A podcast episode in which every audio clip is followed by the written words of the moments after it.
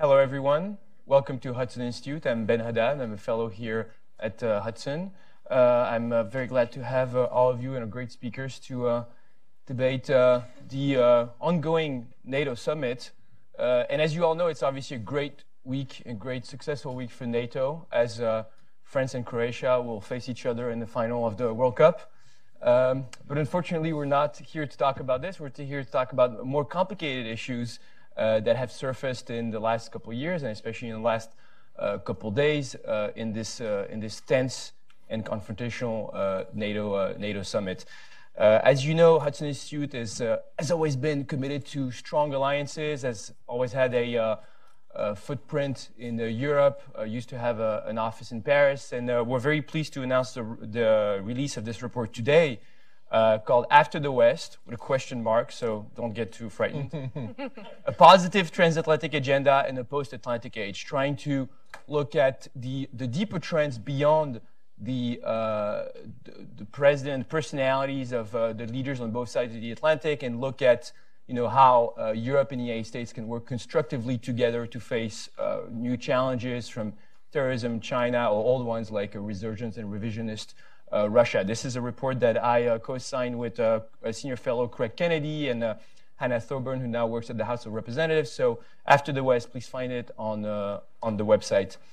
And I'm very pleased today to be joined by a, a transatlantic panel and a very esteemed panel.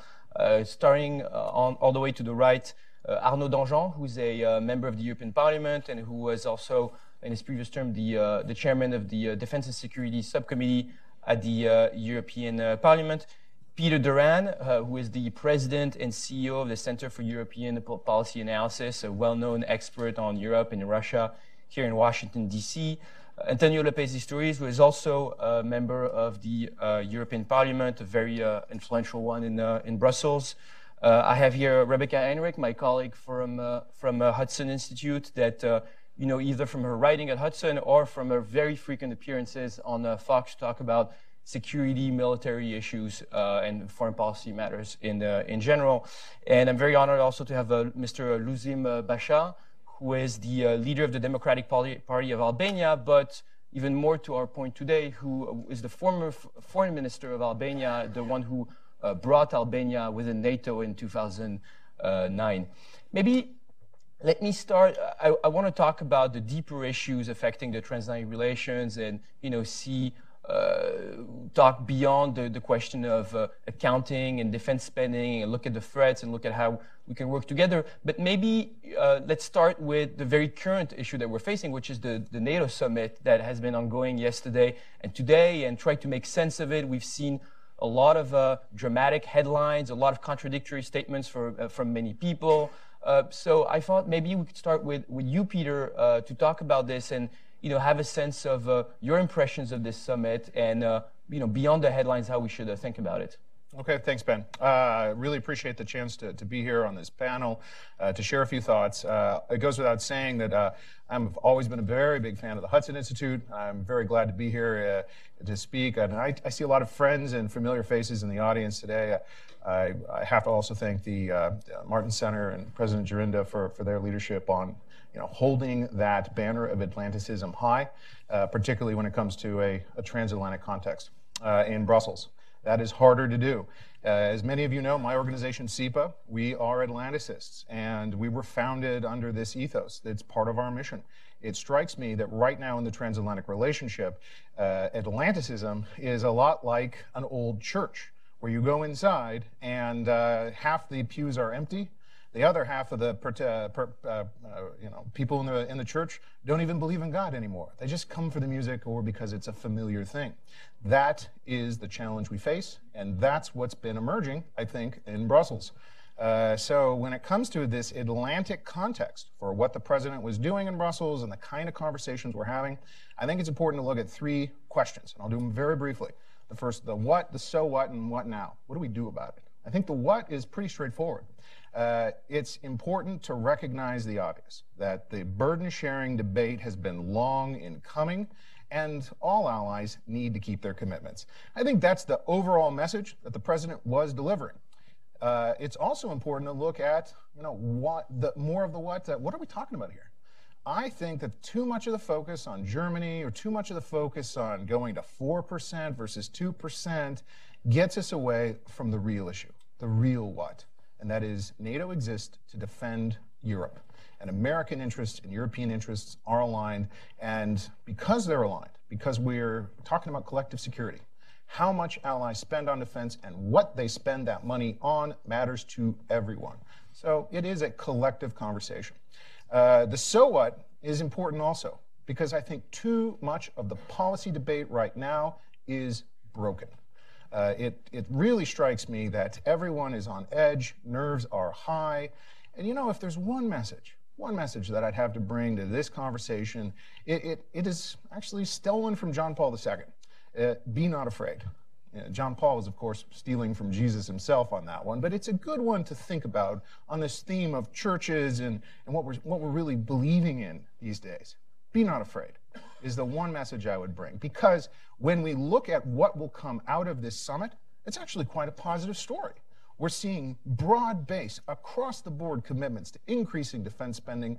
We're seeing a real coming to terms with uh, Russia as a threat to the alliance's territorial integrity. We're seeing the United States and President Trump himself committing to uh, the communique that recognizes the illegal and uh, annexation of Crimea and commits to never accepting that. This is an incredible marker that the United States has put down, and it throws a lot of cold water on folks who were concerned that we might have a fire sale giveaway with the Russians in Helsinki.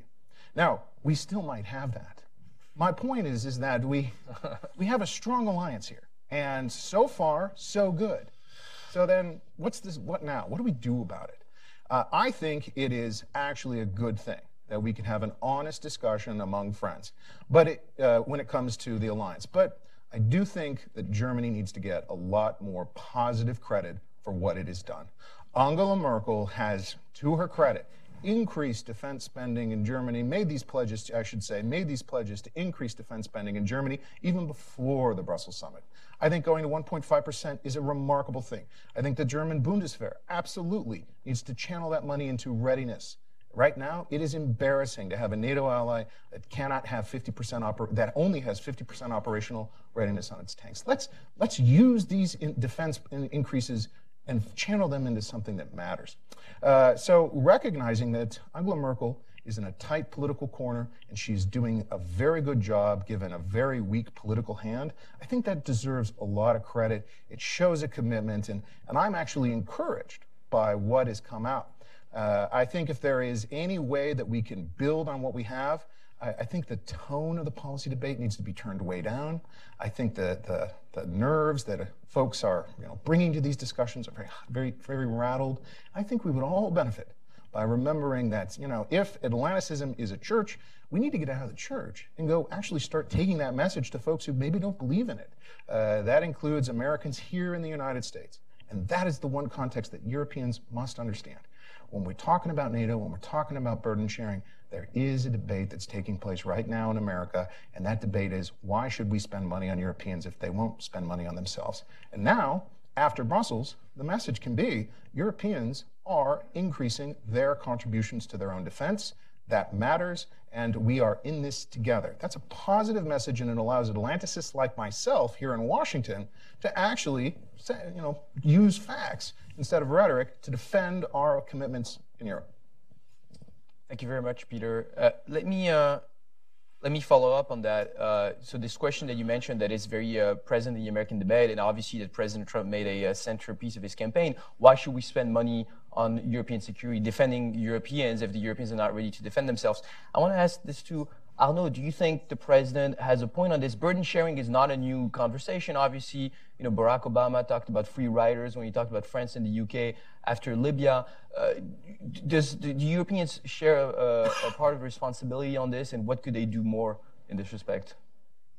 I agree with what uh, has just been said, uh, and we'll come back to that later. I think one, one, important question which has not been addressed by the headlines of this uh, summit coverage was uh, precisely about what, what to do. Uh, increase spendings, it's good for burden sharing and everything, but what is the NATO mission in the world to come? Because the, the, we, we, we see a, a, very deep uh, change in the in the surrounding uh, environment, security environment of, of Europe. So we really have to to ask ourselves, uh, what do we do together in the future?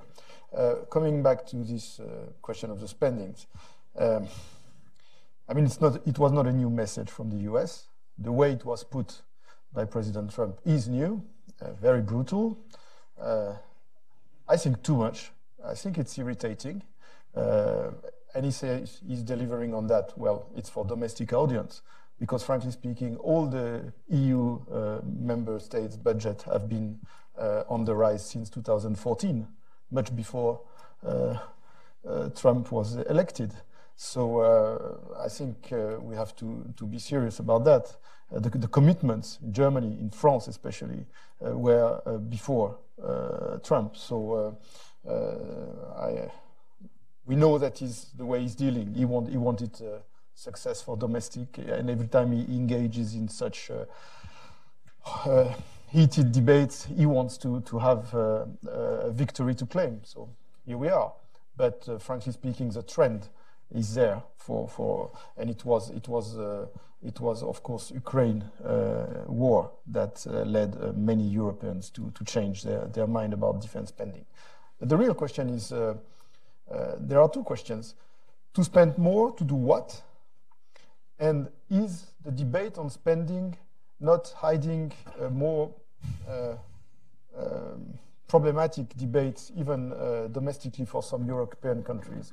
To such an extent, I would say, in a provocative way, maybe the Germans could spend 5% in defense, but would they be ready to engage more? because of the constitutional system, because of the uh, political tensions. I mean, the, what the, the uh, we're in a coalition in Germany, and the SPD stance on, on, on use of military force has come backward, I would say. We have, it has more to do with the traditional pacifist way in the 80s than, than, than the uh, engagement that we have seen uh, over the last two decades. So this is a, a real issue. The second thing is uh, to do what? Um, and I, here I find something disturbing in, in Trump's approach because he would ask the Europeans to spend more to face a threat that he considered non existent. Uh, so why should we defend, uh, spend more if it's to face a threat that the U.S. don't consider, I mean Trump, uh, doesn't consider as uh, really serious? So it's is it not a preparation, preparatory work for disengagement whatsoever? And where are the, so where are the threats? So if the threats are elsewhere, let's say in the south, southeast, uh, extremism, terrorism, fine. But what I see is the most challenging threat we, we faced, apart from the uh, Russia uh, was over the last two, three years uh, ISIS uh, in the Middle East, and we confront militarily ISIS with no NATO involvement. So, you know, here we have some question to be raised. And one last point, uh, sorry about that, but uh, um, this debate about spendings and about uh, transatlantic uh, tensions is totally hiding a very serious debate we should have on the consistency in terms of values of the NATO uh, related to Turkey. And I find it extraordinary that this NATO summit comes few days after uh, Erdogan's re-election with a much more assertive Turkey, with a very problematic angle there, and nobody addresses this. But it will play a role in the future when we talk about the consistency of the alliance when we have to face new challenges. Thank you very much, Arnaud. You, I think you raised two very important points, which is the consistency, as you say, in terms of values, in terms of threat perception between both sides of the Atlantic. And, and, and it leads us to, to ask the question beyond the, the institutional accounting question of transatlantic unity. Uh, and, and this, by the way, leads me to mention something I forgot to say, to say uh, when I uh, launched this, uh, this panel, which is that uh, this, this public panel is in, the, um, uh, in, a, in a broader conversation that we've had for the last two days with our partner, uh, the Wilfried Martens Center, which is the think tank of the European Popular Party in Brussels, and IRI, the International Republican Institute. It's a conversation that we have every year in Brussels and in Washington. We always open uh, one of the panels to the public, and, and we start with the assumption that despite our differences in values and political systems, sometimes in threat perception, uh, transatlantic unity is the core of, of our civilization and our, and our sec- of our security and defense.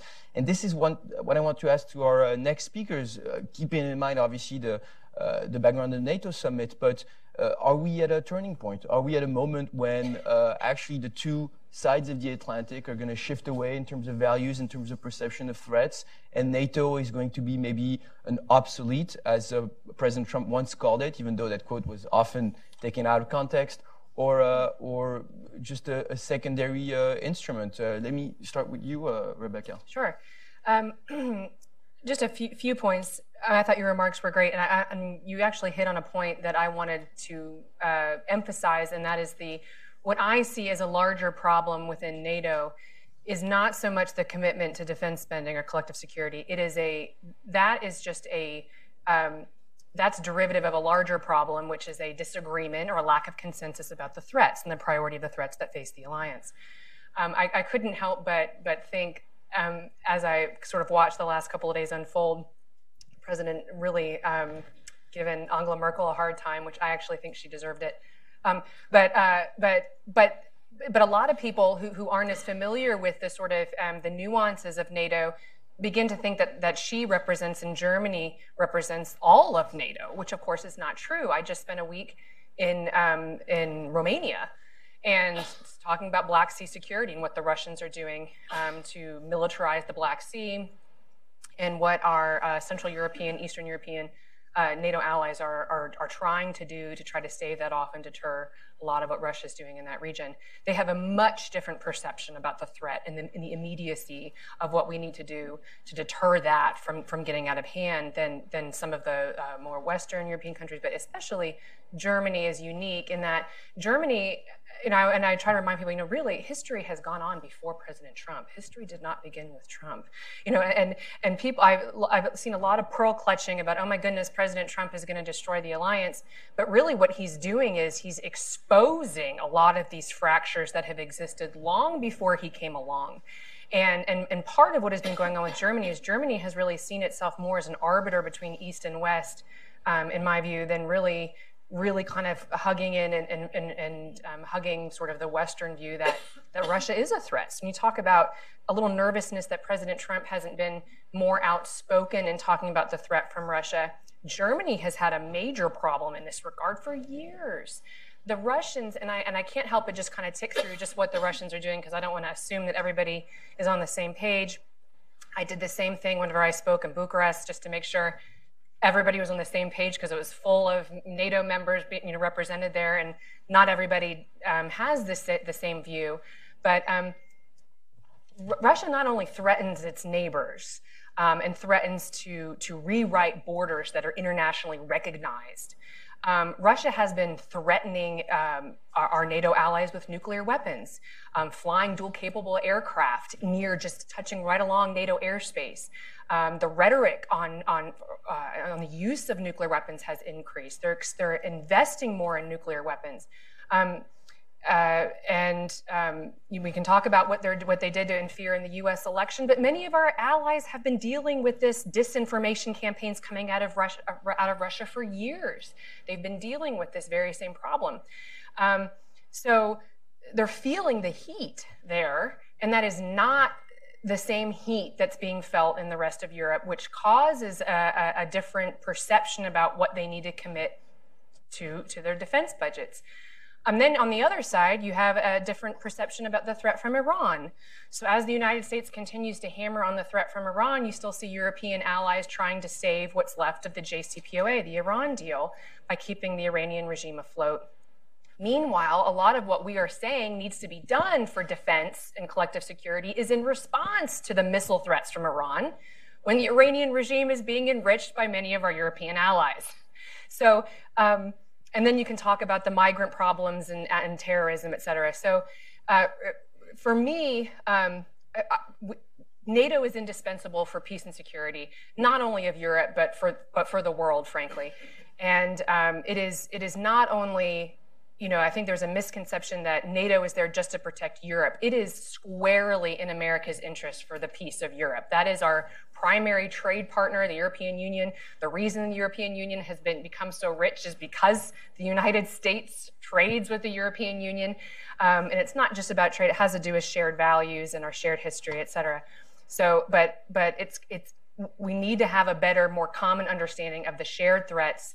Um, and and then from that we need to have a, a you know a, a really heart to heart conversation we need to continue about what that means of our european allies i think the 2% um, is, a, is, a, is a relatively useful measurement simply because 2% as a percentage of gdp really just shows the um, the, the, the, political will of those particular countries to commit to their own security.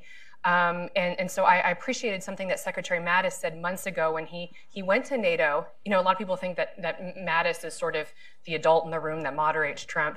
If you listen to what Secretary Mattis says, so much of what he says foot stomps and underscores what President Trump says.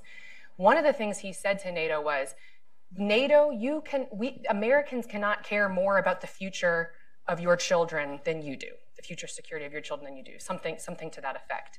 And that's what that 2% is really just sort of a, a, a marker of. Is Lithuania and, and you know, Czech Republic and all these smaller nations, are they ever going to contribute to the same degree that some of these larger economies are to, to our military? Um, or to our military capabilities? Absolutely not, which is why we generally talk about burden sharing generally. And there's other ways that you can help carry that burden.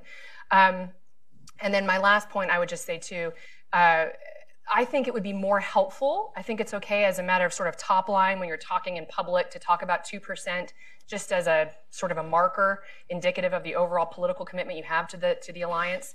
Um, but I think when you get into these internal discussions, we really need to flesh out what that, what that money is being spent on. I would prefer um, some more of that money just being spent on what, what the United States is already doing. Um, um, in terms of our military deployments in the region, our joint military exercises, um, that sort of thing. I don't need, you know, we, we, we don't need everybody um, buying, you know, every, not everybody needs to have their own military, you know, forces and equipment there. There's other ways that you can contribute to the efforts that are already ongoing. Um, and then, uh, you know, and I can go on into the other ways that NATO countries have been contributing to, to security, apart from even that percentage-wise. Um, but you, but you know a lot of that in terms of their commitment to the war on terror, um, committing actual lives uh, of their own people um, to that effort um, is something that is important and should not be forgotten as we talk about this. Thank you, uh, thank you very much, uh, Rebecca. I think you make a fantastic point on, on Romania and the fact that we shouldn't, you know, over-focus on Germany. We have other partners. I mean, Craig Kennedy and I were last week in the Baltic states, and um, it, it's fascinating for many respects. I mean, first, we uh, when you go to Lithuania, Estonia, Latvia, who were occupied by the Soviet Union for half a century, you understand that the Russian threat is not abstract, it's not conceptual, it's just on the border. And you know, when uh, when uh, Russia annexed Crimea and started pretexting the protection of uh, Russophone population, these are countries that understand exactly the kind of threat it can represent. We're very grateful to be within the alliance, to have the uh, the reinforcement that came from uh, European and uh, European countries in the United States. But also, uh, you know, beyond being committed NATO uh, partners, spending more than two percent of their uh, GDP on defense, are also proud members of the European Union, and and you know, really making a strong impassioned case for transatlantic unity. So I think it's it's important to remember and to go there and remember this is not abstract, and it's not only about accounting. It's really about you know uh, independence for a lot of these countries. If I could just add one more thing to that too, just just as an example, because I think it kind of gets lost in the conversation sometimes. An example of some of the the um, Poland and Romania that have really stuck their necks out for to show their commitment to the alliance and to the United States, frankly. Um, that vote at the UN when the United States moved our embassy to Jerusalem. Uh, and, and, Nikki Haley talked about how we're keeping a list, we're keeping track of who who. She didn't even need people to vote in the affirmative that the United States was right in doing so. She was looking at just at, just abstaining from condemning the United States for making that sovereign decision.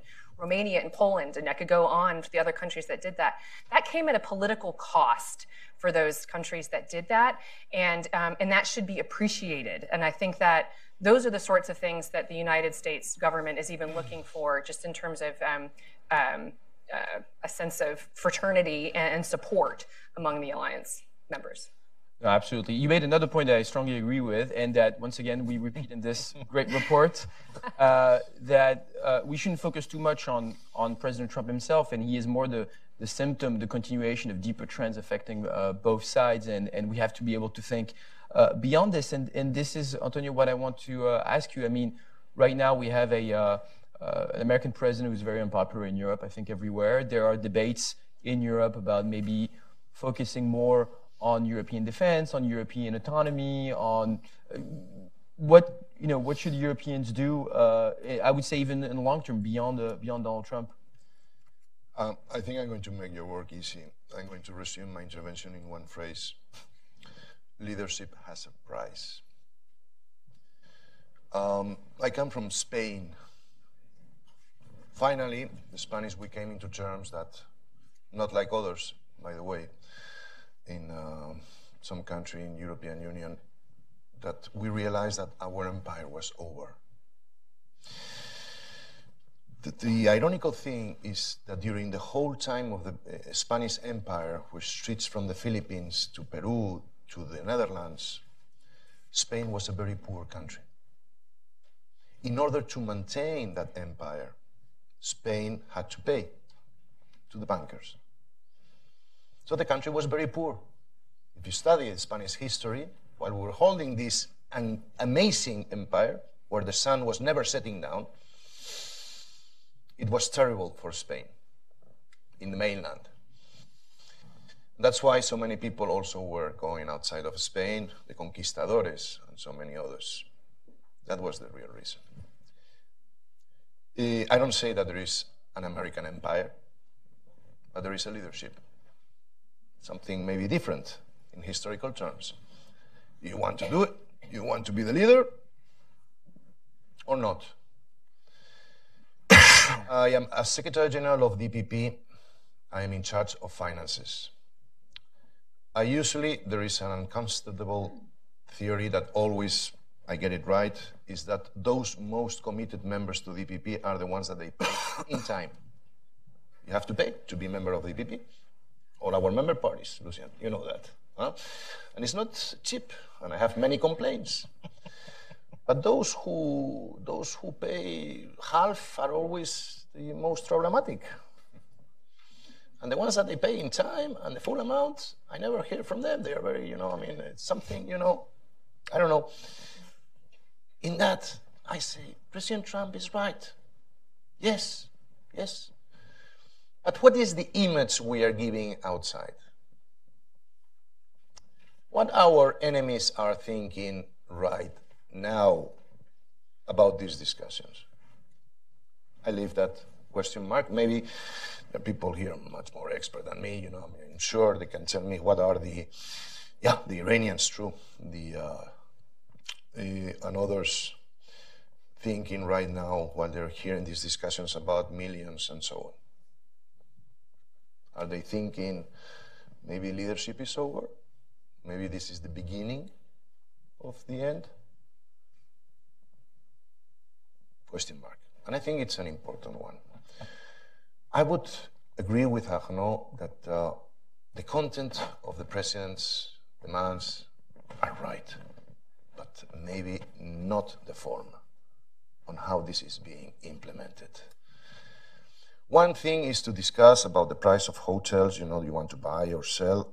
And the other thing is, you know, when you're talking about global security and global leadership. I know, I understand that he is introducing a new way of negotiation in the global table. Will this work? I, I don't know. in my work for hotel business, which I'm also familiar with. But I don't know if this will work uh, in, uh, in this kind of, you know, uh, international, you know, negotiations. Because it's not the same at the end. There are consequences of all this. And this is what terrifies me. Maybe, maybe it will go, sorry, maybe it will go well. Maybe, you know, President will have his 2%. Uh, I, I, I help on that in Spain. I, uh, I transmitted this to previous government. Physically, I told, and uh, you know, I after a conversation with the uh, with Buchanan, the, the, the, American ambassador, and I'm helping on that. Spain has to also have his commitment that he has. We have uh, fighter planes and troops in Latvia and I don't know where else, and uh, in Tunisia, and um, you know, like many others. But yes, I have asked publicly and privately, you know, uh, to the government to do its commitment. Um, I cannot talk for the new government, socialists, the kind of government from those kind of politicians in Europe that during years have been trying to uh, diminish the uh, defense capabilities and the spirit of defense of the European Union. I have to say that thanks to the demands of President Trump, we are now discussing really about defense in Europe. Thank you for that.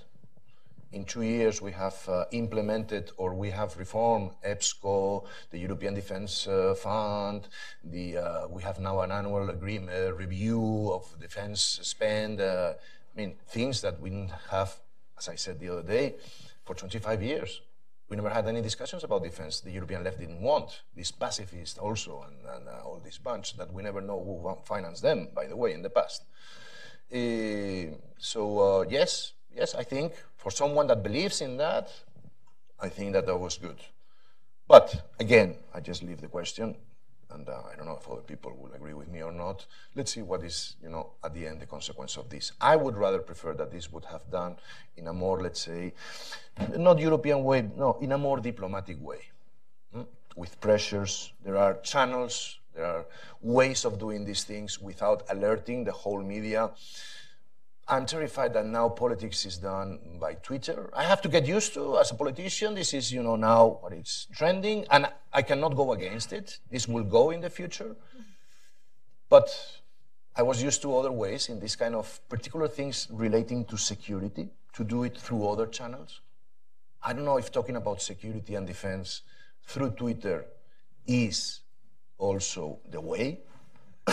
Time will tell us time will tell us if we are not giving enough information for others to think on how. And you know that there are a lot of people out there who want to destroy us and our way of living. And what do we represent? Sorry, Benjamin. Over. Uh, thank you very much. Uh, let me turn to Lulzim. Uh, I think Rebecca made the very important point that uh, we should, you know, have a more uh, global view and, and remember the different members of, uh, of the alliance. Um, you come from a recent member that you were instrumental in bringing Albania within within NATO. Um, so uh, once again, as I was saying, I think you know uh, belonging to the alliance is not something abstract. It's not you know I think it's it, it's not a given for a, for a country like Albania. So I'd be very interested in in hearing your perspective, especially coming from a region that is a theater for competition of influence by uh, uh great powers. Uh, I'll just you know ask you the, the question that Antonio just asked. What are what are going to be the consequences? Thank you, Ben. Um, as you said, I come from a small country and uh, a region that has been more at war than at peace, and uh, that is considered the uh, default line between East and West. So, from our perspective, but I'm sure also from perspective of other countries not just the Baltic countries. Any discussion about the transatlantic cooperation and the future of NATO should face some fundamental facts. First, in my view, there are clear and present threats that make NATO as indispensable as ever. Since the end of the Cold War, these threats have not disappeared, they have merely changed. First, there are clear military threats at our doors. This was proven by the Russian aggression in Georgia, which I would consider the starting point. Then the annexation of Crimea, the proxy war in Ukraine, and other proxy wars.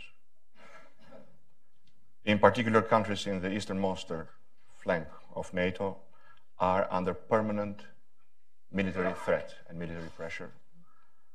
The Baltic republics, and I would not exclude the Balkans. These countries have a fundamental and critical existential need for NATO's protection. Uh, second, there was talk here for new types of threats. Terrorism, violent extremism, cyber attacks, corruption, organized crime, transnational criminal networks and money laundering, propaganda and disinformation campaigns, whose aim is to destroy our system of values. Because we are primarily an alliance of values. We are a political military alliance, not a military political alliance. Our societies are under threat.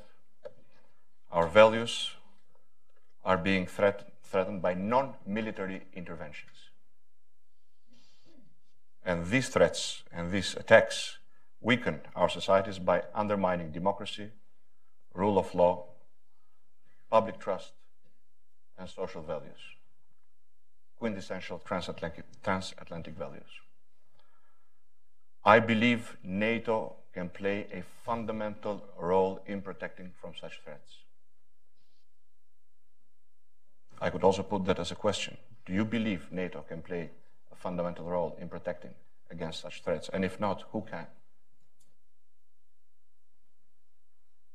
I believe, and this is what we adhere to when we brought Albania into NATO 10 years ago, that NATO is a fundamental contributor for democracy, fundamental Western institutions as human rights and liberties, democratic elections, and free markets. Third, talking about markets and economy, there is a need to counterbalance increasing power and economic interventionism by non Western countries which are fighting for economic and political dominion in Europe, in particular in regions like my own in the Balkans. Where, as you said, Ben, it's a stage of rivalry between East and West. On one side, we have Western countries, and on the other side, we have Russia, China, and other countries vying for political, religious, and cultural influence and economic penetration. I believe NATO can and should serve as a counterbalancing force to guarantee peace, stability, and democracy in this region and in other regions. In the Balkans, NATO has a clear advantage to address the threat at the source. We are a member of NATO. Albania is a member of NATO. Montenegro is a member of NATO. Macedonia received the invitation to become a NATO member. Kosovo clearly wants to join if given a chance.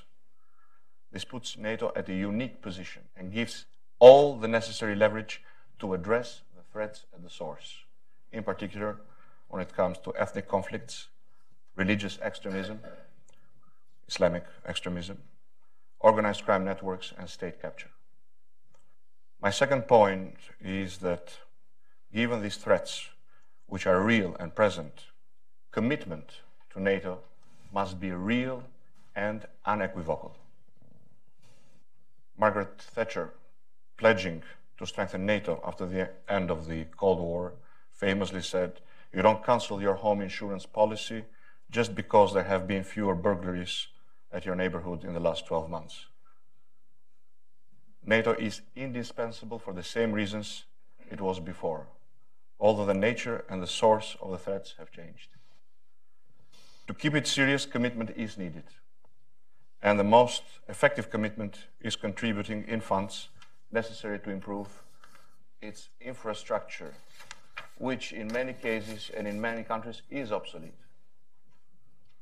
Not NATO, but infrastructure is, technology is, armaments are to update, train the personnel, to contribute to strengthen capacities, and as a result, to strengthen the power of NATO to accomplish its mission. Achieving the 2% target is not simply a commitment. I made it on behalf of Albania. I knew every other country made it. And I'm very happy that we have this news from the summit yesterday in Brussels that there is this recommitment by NATO leader by NATO leaders, and this is great news. It's great news. Regardless of the way it was achieved. We have achieved a great recommitment to the 2% threshold. For many big countries, this is a huge amount to pay. I realize this. And some of them genuinely believe that, uh, as we heard yesterday, also from Elmar, that the first priority to use such money is not NATO. In particular, an important alternative use of such amounts of money, international contributions, uh, in particular in development aid, development assistance. For example, Germany and Italy have invested billions of euros assisting my country throughout these past three decades. They have never stopped supporting us one single day. And this assistance is a real contribution to peace and stability. Let me put it very clearly. There's no doubt about that. But it cannot be a substitute for NATO and for what NATO brings to Albania and other countries in the Balkans. It brings the guarantee for security and for stability. It brings security for investments. It brings assurances for political commitments. And if we know anything from history in the Balkans, is that peace and security are always fragile and temporary. And to strengthen peace and security, NATO remains the primary, indispensable mechanism. Any gap created by lack of attention or lack of involvement and engagement of Balkan countries by NATO will be filled. Will be filled by not so friendly forces, not so democratic leaders that are not looking for stability, that are not looking for democratic values, that are not looking for peace in other countries. And such forces may be state actors, may be criminal organizations, or terrorist networks. At the end, any money seemingly saved by not investing more in NATO and as a consequence weakening NATO's deterrence and counterbalancing powers will lead to destabilization, will lead to problems. And fixing this will cost more than having invested in the deterring power of NATO in the first place. So this is really not a good trade-off. It's what the British call penny wise and pound stupid. Mm.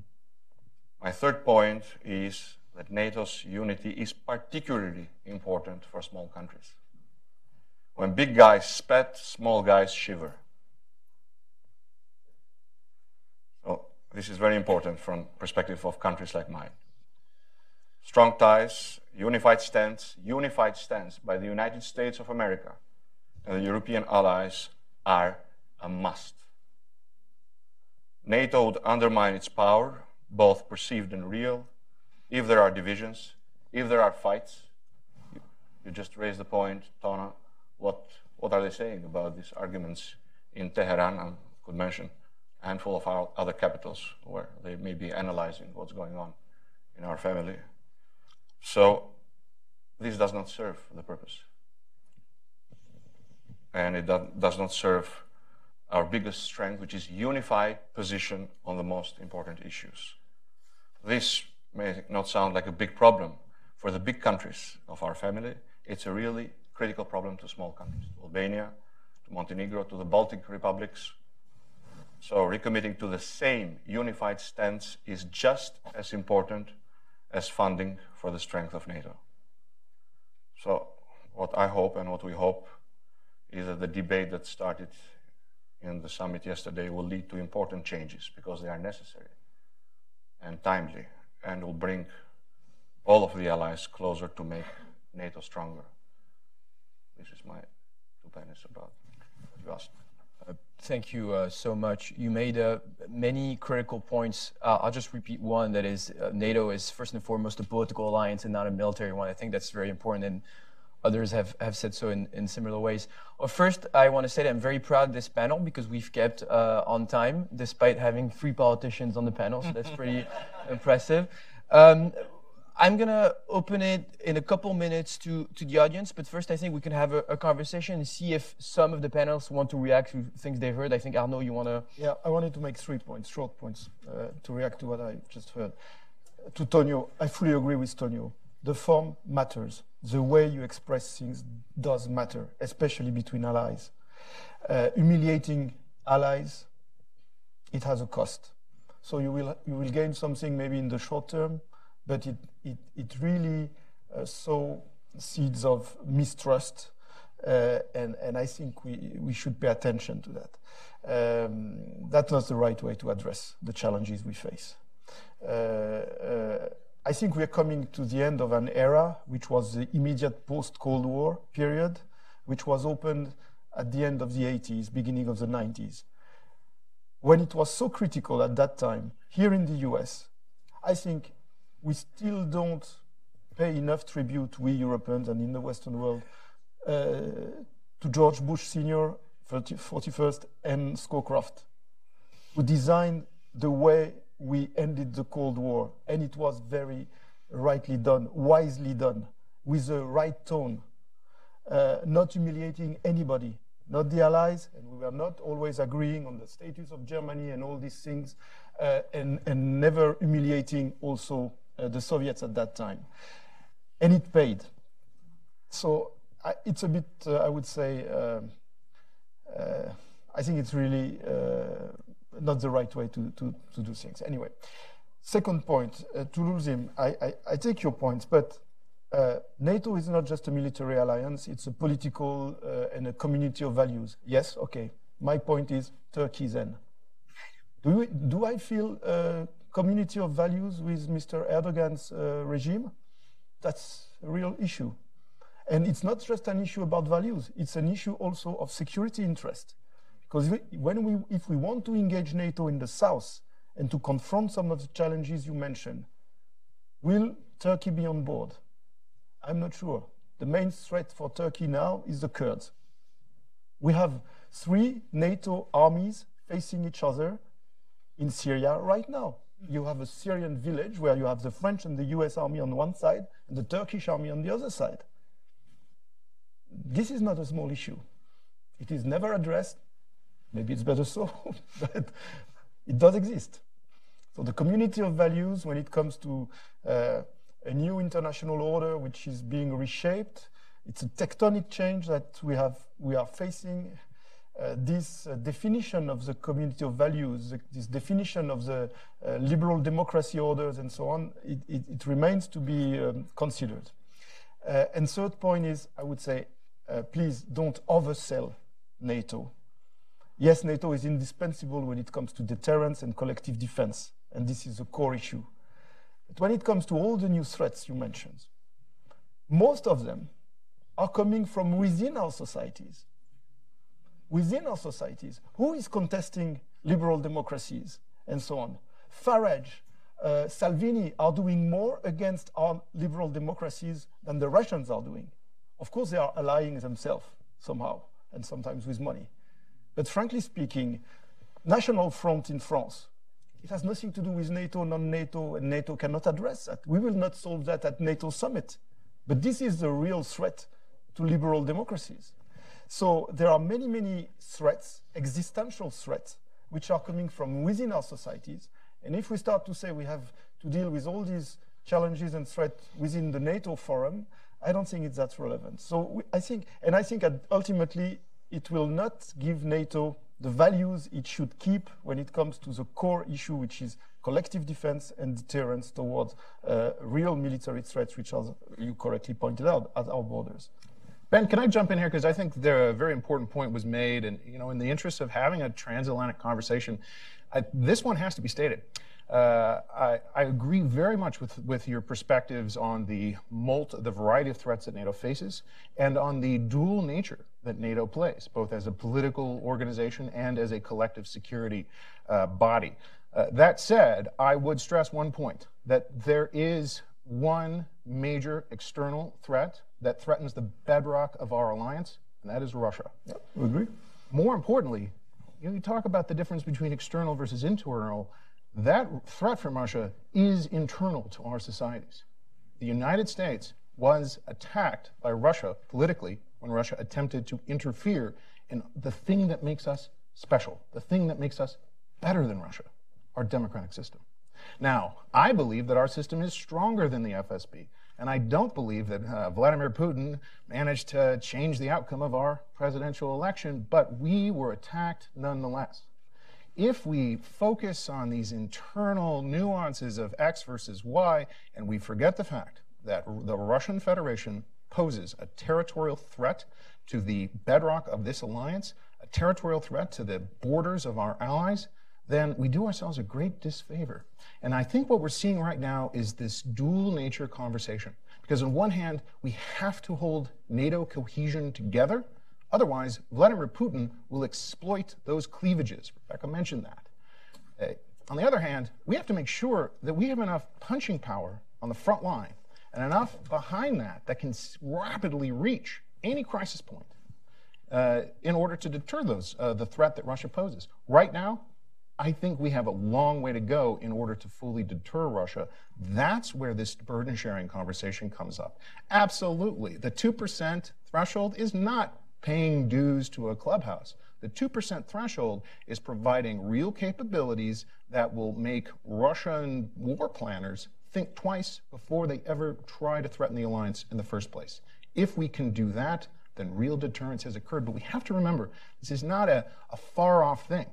This is a real threat that affects our democratic systems. It's internal to us. And, and I think if we, if we miss that point, we, we do ourselves a disservice. Does anyone want to? Yeah, if, if, I, if I may, um, just, a, just a couple quick points to just to footstomp what was just said about Russia. Um, and, and I think it needs to be said too that the United States under President Trump has been incredibly tough with Russia as a matter of policy. Um, you know, a lot of people focus on the fact that the president has been unwilling to openly, publicly, personally attack Vladimir Putin.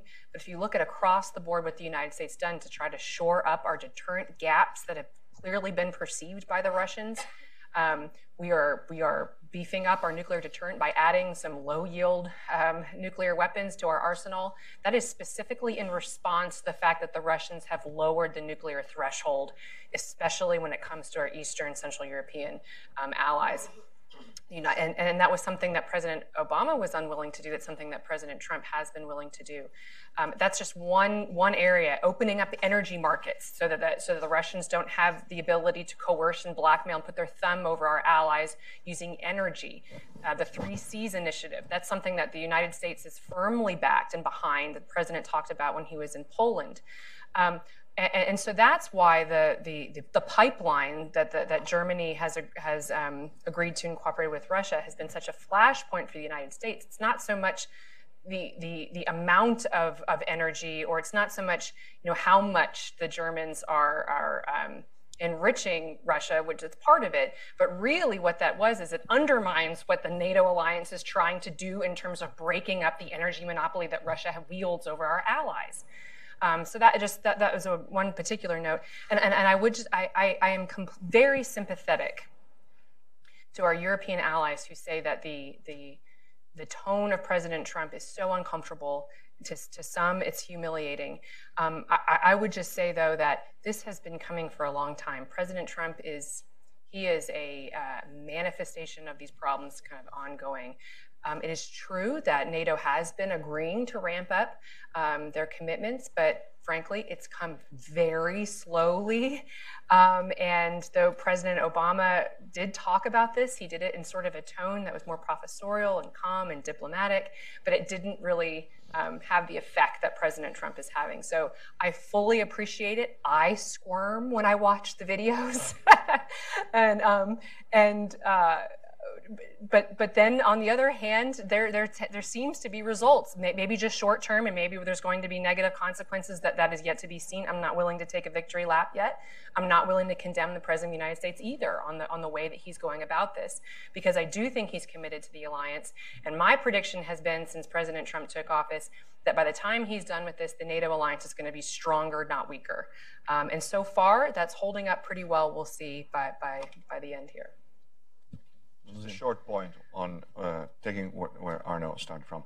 let's remember the European Union did not start at where it is today. It started as a project of peace and security between Germany and France by denying these countries individual access to coal and steel. The coal and Steel Union was the genesis of this wonderful project, which is the European Union. Why should we deny NATO the same evolution, but now on a transatlantic scale, bringing together the entire community of Western values, which is European Union and United States and Canada and the special relationship that we have with other countries such as Australia and Japan. And what other forum, what other platform is there to address the issue of threat, of corrosion of liberal democracy, of democratic values, of human rights and liberties? Why should we invest in inventing one when we have a successful one, such as NATO, that has proven itself over 50 years to be successful? And to upgrade from the collective defense dimension to a full blown political alliance with a robust, tested, in need of constantly being updated military component. How can we deal? is it better, would it, would it have been better to deal with the Syria pro problem the way we did deal with it, or if we had dealt with it within the NATO context? My question remains you have Turkey on board. And with Turkey on board, there are some problematics you, I have you my cannot own, address. uh, I have my own very clear opinions on that, but uh, and we could discuss that in detail. But problems like that have existed and will continue to exist. If we have a framework if we believe in these values, if we are committed to these values, there are no problems that cannot be addressed and solved, including the one that you mentioned. Anyone want to add anything? Okay, great. Well, I think we have a good half hour for a conversation. Let's turn first to uh, our friend Roland Freudenstein from the Martens Center in Brussels. No mics? Oh, okay, great. Thank you. Thank you, thank you, Ben. I'm Roland Freudenstein, uh, Policy Director of the Martens Center, um, the think tank of the center right in Europe. So, I think a German voice is missing in this debate. Uh, so let me make a try here. Uh, coming back to the um, to the form defies function debate. Uh, I, just a short remark. I absolutely agree that uh, taking Germany's example here, um, President Trump certainly gave uh, it made made it easy and maybe even inevitable for a defiant attitude in Germany. You know, if Germany's social democrats weren't so dismissive of the domestic problems like migration, they would have a field day. You know, and this is just the president's cavalier attitude with facts and figures about Germany's gas dependency, you know, the claim, what the wildly exaggerated claim that Germany is totally controlled by Russia. Um, what is seen in Germany as a pretty transparent attempt to peddle American deliveries. You know, that's the way it's interpreted. You know, in all this, I mean, there's a German figure of speech which uh, loosely translated says, um, you can tear down with your bum what you built up with your hands. I, I, think, I'm sorry to use these words, but that is unfortunately what's been happening. And the, the reason why defense spending is going up, slowly or more quickly in other cases, uh, the jury's out whether that was Russian aggression or whether that was the, the president. Um, in any case, my question to you, Rebecca, is where now, I mean, there's a sigh of relief among many people after the NATO summit has delivered more or less what was expected. Well, what's going to happen in Helsinki next Monday? Mm. Uh, what is give us give us a best and a worst case scenario? Mm. um, I hate to speculate. I, I, I try not to. I try to. I try to. Well, I do speculate sometimes, but I try. I really shouldn't.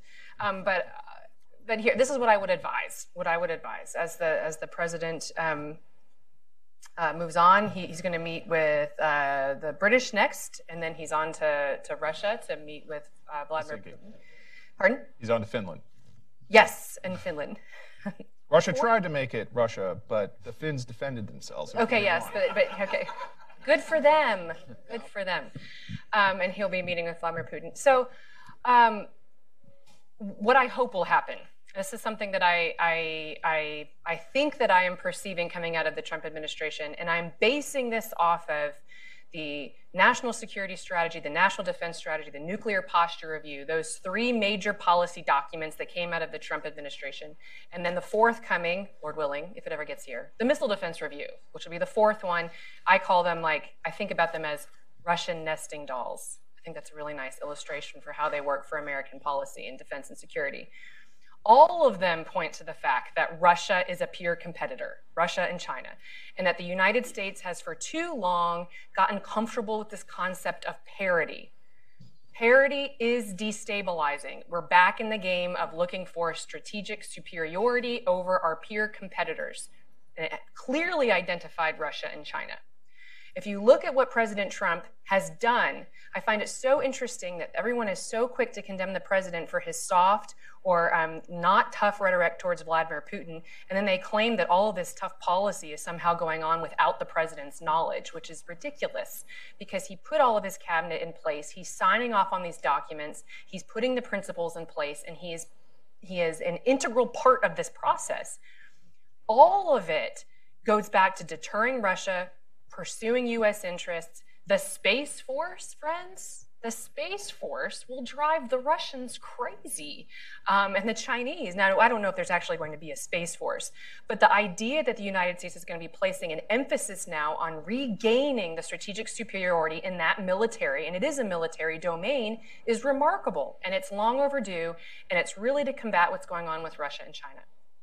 So, if the United States, uh, under President Trump, continues to pursue these major policy shifts, changes, um, and does them, and does not capitulate on them, because I guarantee you, President Putin, just if he's if he continues to be the same guy that he's been for the last several decades, is going to tell President Trump that he wants the United States to do what?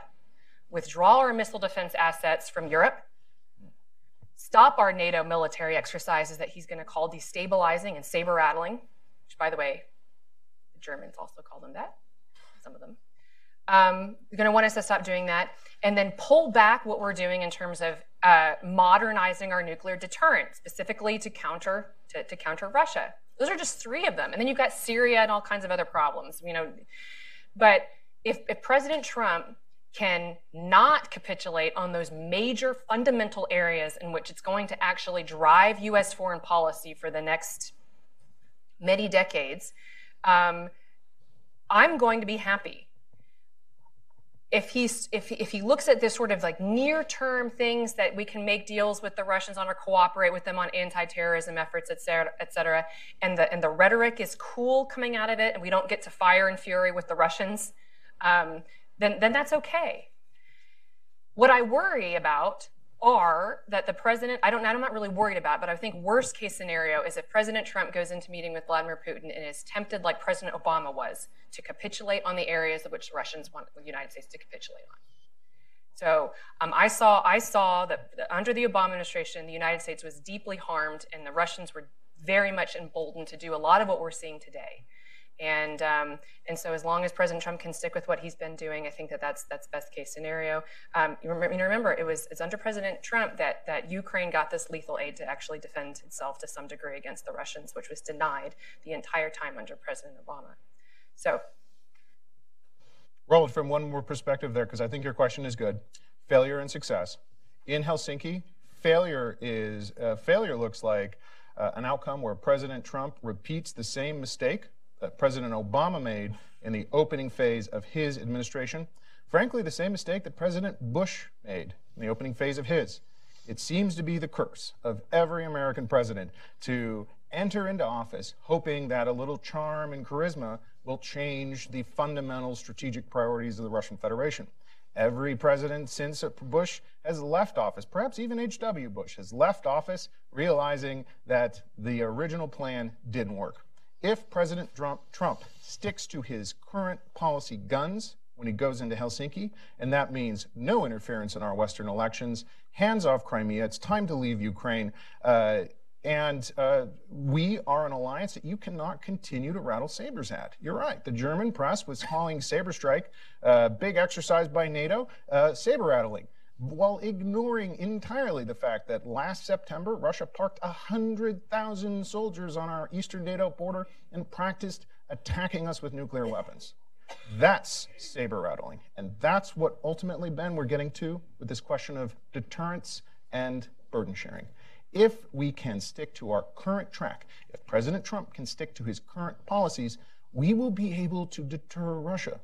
It is that's why I say be not afraid, because when you look at the policies and you look at what is happening right now, set aside Twitter, take a week and just don't even look at Twitter. And you will find your brain cells regrowing and your insight into policy getting sharper. Uh, that's the nature of our broken policy debate right now. So set that aside and look at the policies, look at what is real and matters and is on the ground. And if these trends continue, then we will have a safer and more secure alliance. The danger is that Vladimir Putin knows how to keep us bickering. And that's what we have to resist internally. And I, I think that's where that internal uh, dimension comes into play.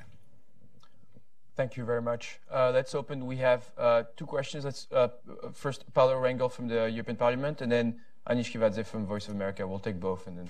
Well, uh, thank you very much. Uh, it was really a rather interesting debate, and rather deep and uh, useful. I'd like to make three main points. The first is that I fully agree that expenditure in defense should be uh, really increased. And so I think that the efforts that the United States have done uh, till now are fruitful and good. And I believe that even the public opinion in Europe is today much more uh, uh sensitive to the need of uh, investing in defense and security. In a certain way, I would acknowledge that this uh, Trump style uh, also helped to do this. In a certain way, it helps. Uh, that I can acknowledge. Uh, this being said, there's something that Rebecca said here that I think that cannot be accepted in any case. That is to demonize Germany. You said that Germany is between West and East. This is totally wrong. I can say it, I'm Portuguese. I disagree with German every day about policies, but this is the most unfair assessment that I have ever heard and totally unacceptable because Germany is totally committed with the transatlantic dialogue with the American values. You probably don't know Germany because German, they love America. They admire America. They are totally committed with America. And I can't even accept that someone says that Mrs. Merkel deserves bad treatment. Nobody deserves a bad treatment, not even a criminal. But in the case of Mrs. Merkel, she is a totally pro-West leader. She had made a great effort. Then we can disagree. Some, I, I, have uh, major disagreements with uh, uh, some visions uh, on Germany, but please, to demonize a country and especially a country like Germany, where you have nothing to demonize about these issues of commitment with uh, uh, Western values, with democracy, with separation of powers, with uh, all these things, then you can say, okay, you have a surplus, you have a lot of money, you should invest more. We understand that in the 50s you couldn't, now you can, you, you must do it. Okay, but we should not also forget that was we, English, French, uh, American, that didn't want Germany to uh, have a proper army and a proper defense because they were defeated in the Second World War. Of course, everything changed now, and they have this capacity. And we should uh, say that very well, but not to demonize Germany. Because when I listen to, to you, Rebecca, it seems that Germany is the, uh, you are much, much tougher with Germany than with Russia. And then I come into, I'm, I'm coming to my third point. That is a very, very important one. And uh, uh, that is this one. Okay, Mr. Trump has policies that are very good, but Twitter is very bad. Uh, so please don't look at Twitter. But you forget that with Twitter, is uh, interfering in the public opinion. And he, the, the, impression that he gives to the public opinion is that Mr. Putin is something, someone that we should consider and respect, and Mrs. Merkel and Mrs. May, they should be respected. Farage is very good. Salvini is very good for Mr. Trump. Orban is very good. These people, if they were here in the States, they will be condemned because they don't respect the, the independence of judiciary. They don't respect the human rights. They don't respect the values of your constitution. And uh, what happens is that with this kind of messages, in a certain way, he is helping these people. I'm not saying that he wants to help them, but he's helping in fact. So it's not neutral, the communication strategy. Please, you are political analysts. You are politicians also. You know very well that communication plays a very important role. It's not only the policies, it's also the perceptions. And so this is not something that we can uh, uh, accept. So I, I, must say, I'm the most pro-Atlantic uh, because I, am Portuguese. So uh, for us, America, UK and America are the first uh, allies ever. In the case of UK, since our uh, since 1140, so it's eight or nine centuries of with England of of, of treaties and collaboration. And uh, uh, after the foundation of uh, United States, United States are always there. But it's very unfair to, uh, to, to, to have this, this, this view on what is going on. So I fully agree with you. Probably with Russia, these policies are more effective than a, a, rhetoric without policies. But this rhetoric is also harmful. Don't forget that. And I'm going to say this is going to black to, to, to, to do a boomerang effect against the United States at the end of the day. These kind of attitudes. Uh, let's just take another question and then we'll. we'll... Can, can I just, since that was directed towards me, real quick? I'll be real quick. Um, a couple things about Germany. My complaints against Germany are only as it pertains to Russia. Russia is the number one geopolitical threat in the medium term, I mean, China in the long term, towards, towards the United States and NATO specifically, immediately in terms of our Central European, Eastern European um, allies. And so my complaints of Germany are only as it relates to and pertains to how Germany has helped or hindered the alliance as it relates to Russia.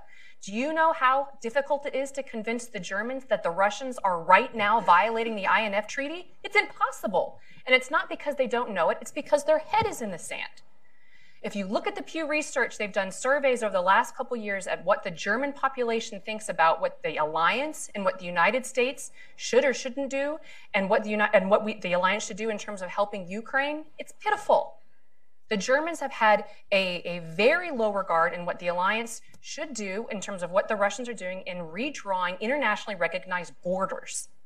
Okay, so my complaints of Germany do I think that Germany is a vital part of NATO? Yes. But that's where my complaints run through. It is because I understand that Russia is the major problem. It's the alligator closest to the boat, and Germany has done a lot to harm that um, problem for, for NATO to actually try to solve that.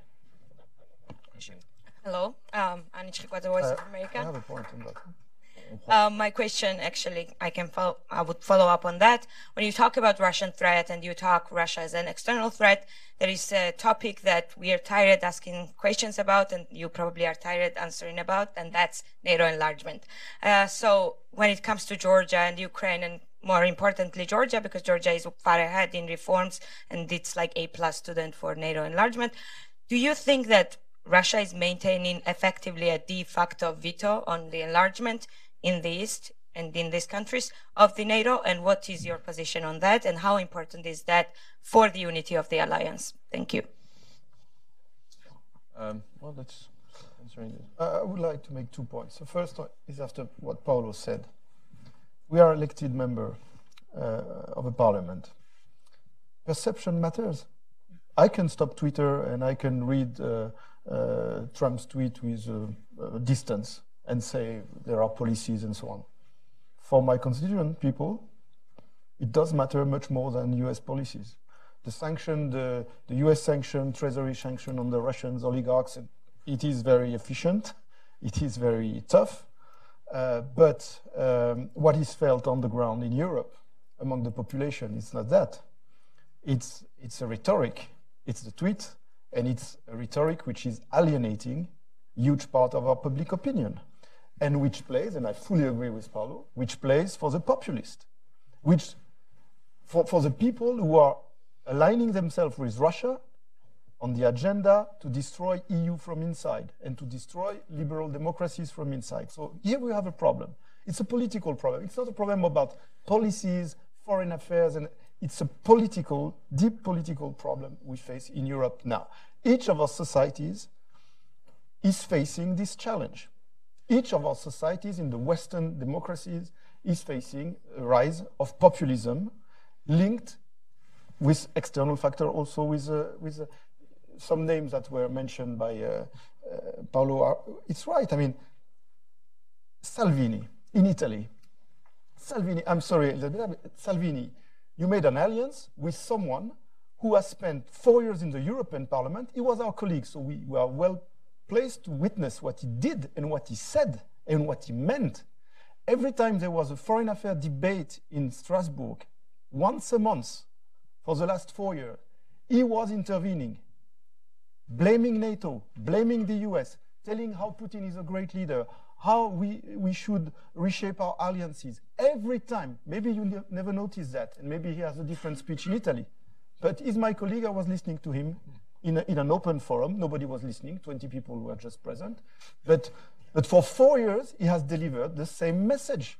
And there was an article and an interview in the FT uh, this very Monday, and he was repeating that.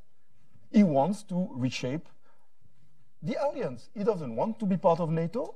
He doesn't want, he wants to make an alliance with Russia because he thinks Putin is a great leader. And he said something even more interesting. I didn't get any lira, any ruble, or any euro from Putin, which makes a difference with other populists. It's ju just ideological. It's even worse. This guy was not paid to say that he loves Russia. he, he, ideologically, he believes that Russia is right. This guy is in our Western democracies and is one of the most popular and is in, and is in is the driving seat of one of the major EU countries we have to understand that this is something deep, this is something deep, dangerous, and this is something uh, we cannot just address like uh, nothing has really happened. Something is happening in our democracies, and we, we, we, we should be aware of that. And everything that from this side of the Atlantic is fueling this rhetoric is very dangerous, and it's poisonous and toxic for the transatlantic alliance. Um, uh, the second point uh, is about the threat perception. I have been leading the French strategic review last year. I'm sorry, but uh, all the consultations we have, it's not only about Russia. We have 100 deaths in France and on European soil by jihadism. Right. Jihadism is a major threat. So I understand that it's not the major threat when you're in Latvia, it's the major threat when you're in France. We have to take that into account. I don't want to prioritize. I think we can treat both. I think we can consider that both threats are vital and both threats needs to be addressed. But you cannot make as if it doesn't exist. And it's the same case for Germany. Germany has been hit by jihadism. So today you cannot just make Russia, Russia, Russia. Yes, Russia indeed. But there are other threats. There are other security challenges. And if you focus only about that, you will not have everybody on board. And that's a problem. So never, I mean, I'm strongly advocating in France for considering both. And I think we can tackle both. Mm-hmm. With the EU, we're NATO, I mean, we can tackle both. But, uh, but from what I've been hearing for the last four days is, is only one-sided.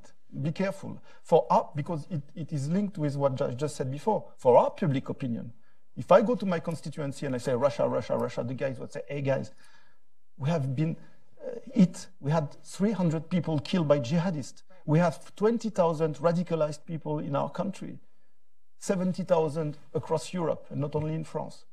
Uh, this is a major threat, security threat, and the immediate one, and the perception is this one. We had a question on NATO enlargement if Russia holds a veto on it.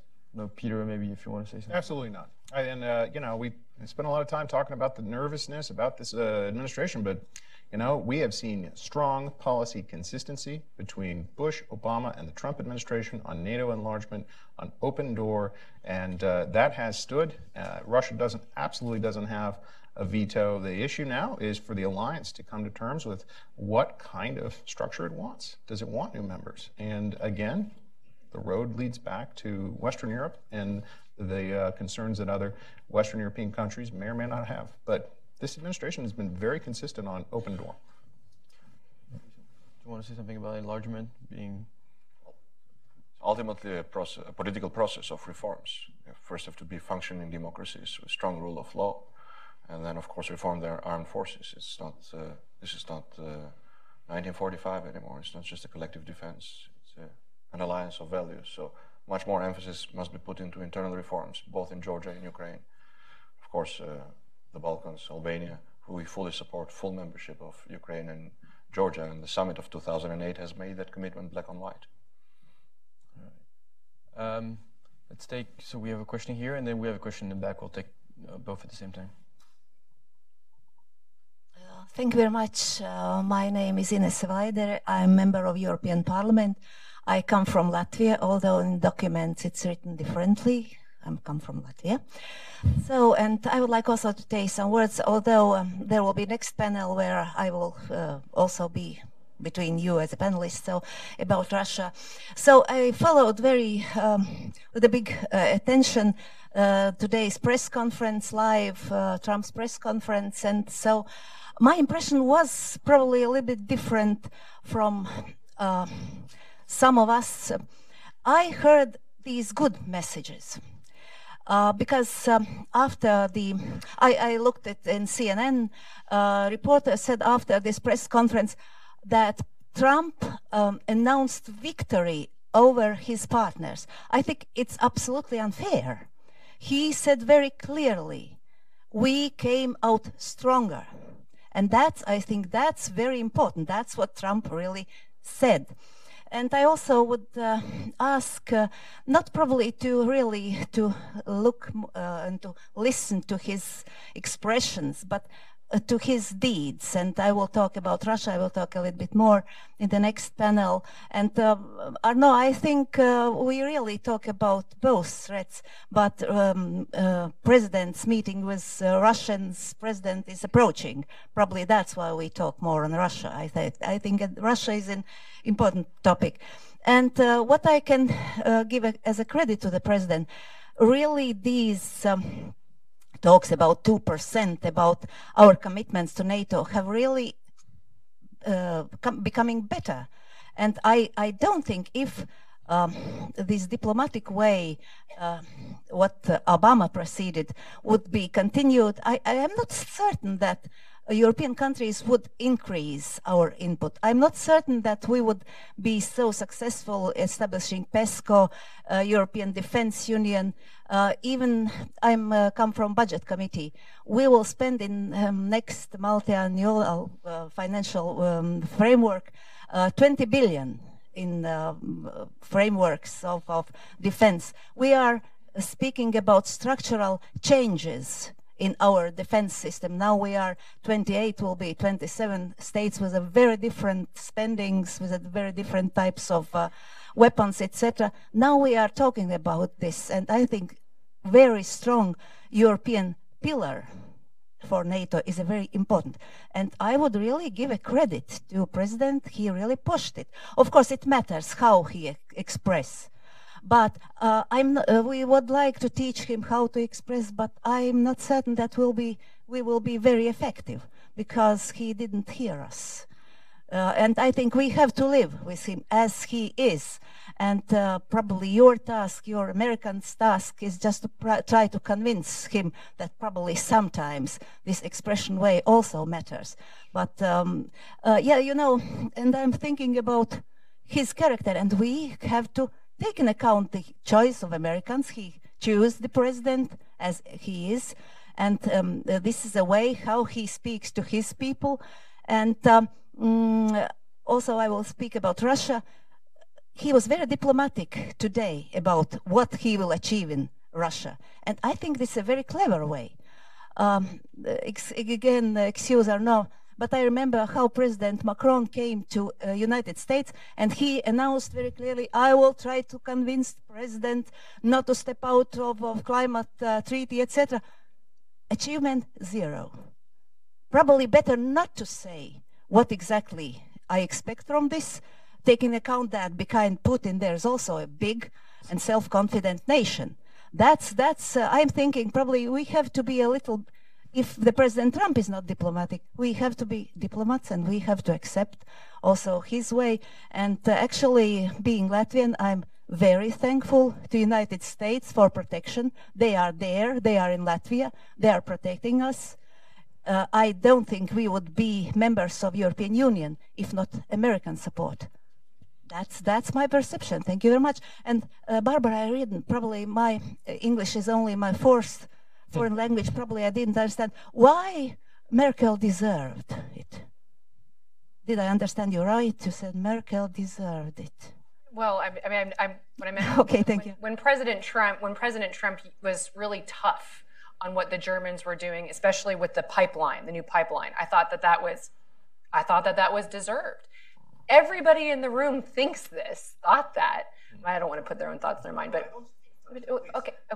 Well, we, no, not no, not this room. The room that Trump was in, that President Trump was in. Everywhere there's lots of lots of Europe opposes that pipeline. The Three Seas initiative, of which the United States backs and supports, the whole purpose of that is to diversify energy and, and prevent Russia from having the ability to put its thumb over, over Europe, which is exactly what that pipeline does. It circumvents a land path through, through our allies to be able to allow direct energy to Germany from Russia. So when the president brought it up, I understand it makes everybody, it makes a lot of people uncomfortable. It made, I mean, it's uncomfortable. Um, it, it, also happens to be true, and uh, and it was opposed. It was opposed privately numerous times by previous American presidents, and it fell on deaf ears and it received no attention. President Trump is basically grabbing her by her shirt collar and saying it. I, I, I know that it's not diplomatic. The American people elected a man from New York. This is a property developer. So, so this is his, this is his, this is his style of dealing. It, it may not work in the end. Hotel businessman. Uh, pardon me? Hotel businessman. Yes, it, it, it might not work but it appears to be having some near term, some, some short term um, results. Correct. And let's think about this because Trump made history yesterday. And to my knowledge, he was the first American president to ever talk openly about the Schroederization of German policy, uh, German policymaking. This, this was, and he did so at a NATO summit, no less. was, that was a remarkable movement in uh, the U.S. policy approach towards the endemic problem uh, that Russia uses. It uses the energy space as a vector of malign influence to pollute our democratic policy discourses. It's happening right now in Germany. Now, the good news is that, of course, Germany is not captive to Russia a la the Cold War, obviously. The bad news is that right now in Germany, the policy discourse is captive to Russian sponsored propaganda that advances Nord Stream 2, and Germany has to come to terms with this. The United States policy has been very consistent on this, and I take heart from the fact that we can have an open discussion about how Russia is trying to pollute our policy discourse on something that matters to the lives of every European, and that's energy security. Uh, yeah, and, and, I mean, just uh, also you know, following up on this, I mean, I, I, think whatever you think of Donald Trump, he has an uncanny talent at showcasing his opponents' hypocrisies and taboos, and I think that you know that was a major part of his campaign, and and I think that's also what we're seeing in this this NATO summit with uh, the focus on Nord Stream two. Uh, Inese, just two points. The first one is I don't understand why we should be indulgent with Trump style and and with Trump putting uh, like very bluntly his objectives like I want this two percent, blah blah blah, and oh that's fine because, uh, and, and when Macron comes and said I will try to convince him not to pull out of the, we should blame Macron. I mean, uh, we we should be indulgent with Trump, but not with our own leaders. I mean that's something I don't understand.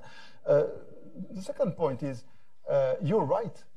Trump's rhetoric and the, the way he was pushing um, uh, and criticizing the Europeans led the Europeans to go further and to go probably deeper in, in, uh, in defense policy change than they, they have done previously. But it tells a lot not about Trump, it tells a lot about us. The fact that we had to wait for an American president to wake us up and we were not able for five, six years because all the security challenges were there before.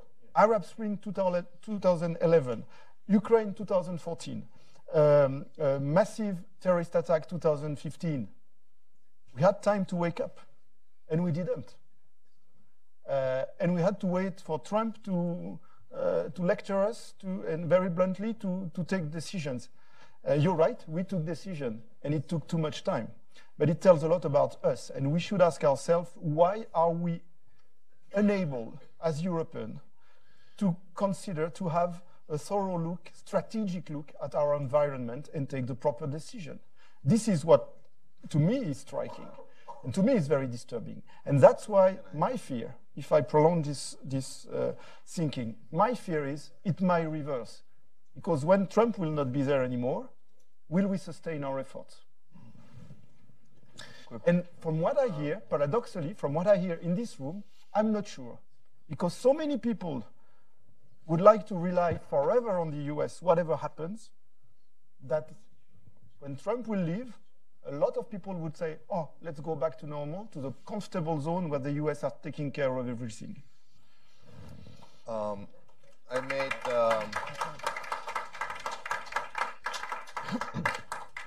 in my first intervention, I did not criticize, I did not comment, I made some questions.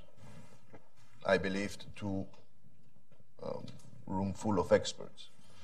Still, my answer, my questions are not answered, but you know, it will take time. Um, are we aware of the consequences of this? I'm, I'm not an authorized German voice. I come from Spain. Like Portugal is one of the countries, the only countries in Europe that we don't know, depend from the Russian gas. UK. Uh, so maybe I have some authority because I'm not under anyone's influence. Mm. Uh, Is it, is it the right moment to go against Chancellor Merkel and Germany? Is it now the right moment? Has anyone thought about it? Is there, are there other ways? Instead of putting Chancellor Merkel, who's going through a difficult political momentum, and I suppose that some advisors of President Trump might have told him before going to the NATO summit, Who's, who's waiting back in Germany? Alternative for Deutschland? Is that what you want? Sorry, I'm just, you know, in these days, I know I'm, I'm becoming a little bit old-fashioned because I, you know, everybody thinks about the five minutes thing, tweets, no news, and so on. I, am thinking a little bit more, let's say, with uh, some distance, with some, uh, I don't know. Uh, is this the right thing to do like this? Maybe the aim, the aim is right. Maybe we have to shake consciences. Again, maybe we have to wait. These are wake up calls. Yes, yes. Are we aware of the consequences, how we are doing this? What will be the consequences for German politics? my own country, Sanchez, socialist, imagine that. He said that he was going to commit. I was even amazed. oh, he's going to commit the socialist, Spanish socialist. Wow. But he was attacked by Trump also yesterday or this morning. So Sanchez now will go back. Spain is a democracy. Some of you don't know that because, you know, they said that about the Catalan question that Spain is a dictatorship, that Franco is alive. No, it's a democracy. and Sanchez will go back to Spain and the parliament, and they are there waiting Podemos, the ultra left, everybody just uh, sharpening knives. uh, was this, from a strategical point of view, a good thing to do? How it was managed? I don't think so. I understand. I understand why. I understand the aim. How it was done, I think that will have in the short, medium term bad consequences. Please, next time, can someone study a little bit, you know, when they have to do decisions that shake the world, that shakes European politics and other things, you know, can think a little bit, I only ask, you know, a little bit more uh, about the consequences of all this. Thank you very much. And Ben, Angela Merkel should absolutely get credit for what she has done to increase her defense spending at least to 1.5%. I think that deser- that absolutely deserves more credit, especially since she's done so uh, under such uh, difficult political conditions. And that, that point, sh- and the san- it, while simultaneously upholding the sanctions on Russia for its illegal annexation of Crimea, that too is consistent with U.S. policy. And I, so, if and I, I'm seeing the sense that maybe Americans and Europeans are uh, talking past each other, not intentionally so, but it shows the different vectors of our concerns. And if I, I, if we can find where that overlap on the Venn diagram exists as Atlanticist, I think we have to give credit where all credit is due. And I think Germany should absolutely, particularly Angela Merkel and her uh, wobbly coalition, should absolutely get credit for uh, for increasing its defense spending. Uh, if there is room for constructive criticism, uh, that that's that's a good place to start. All right. Well, I think we're going to end this panel on Angela Merkel deserves credit. We at Hudson Institute can be unpredictable too.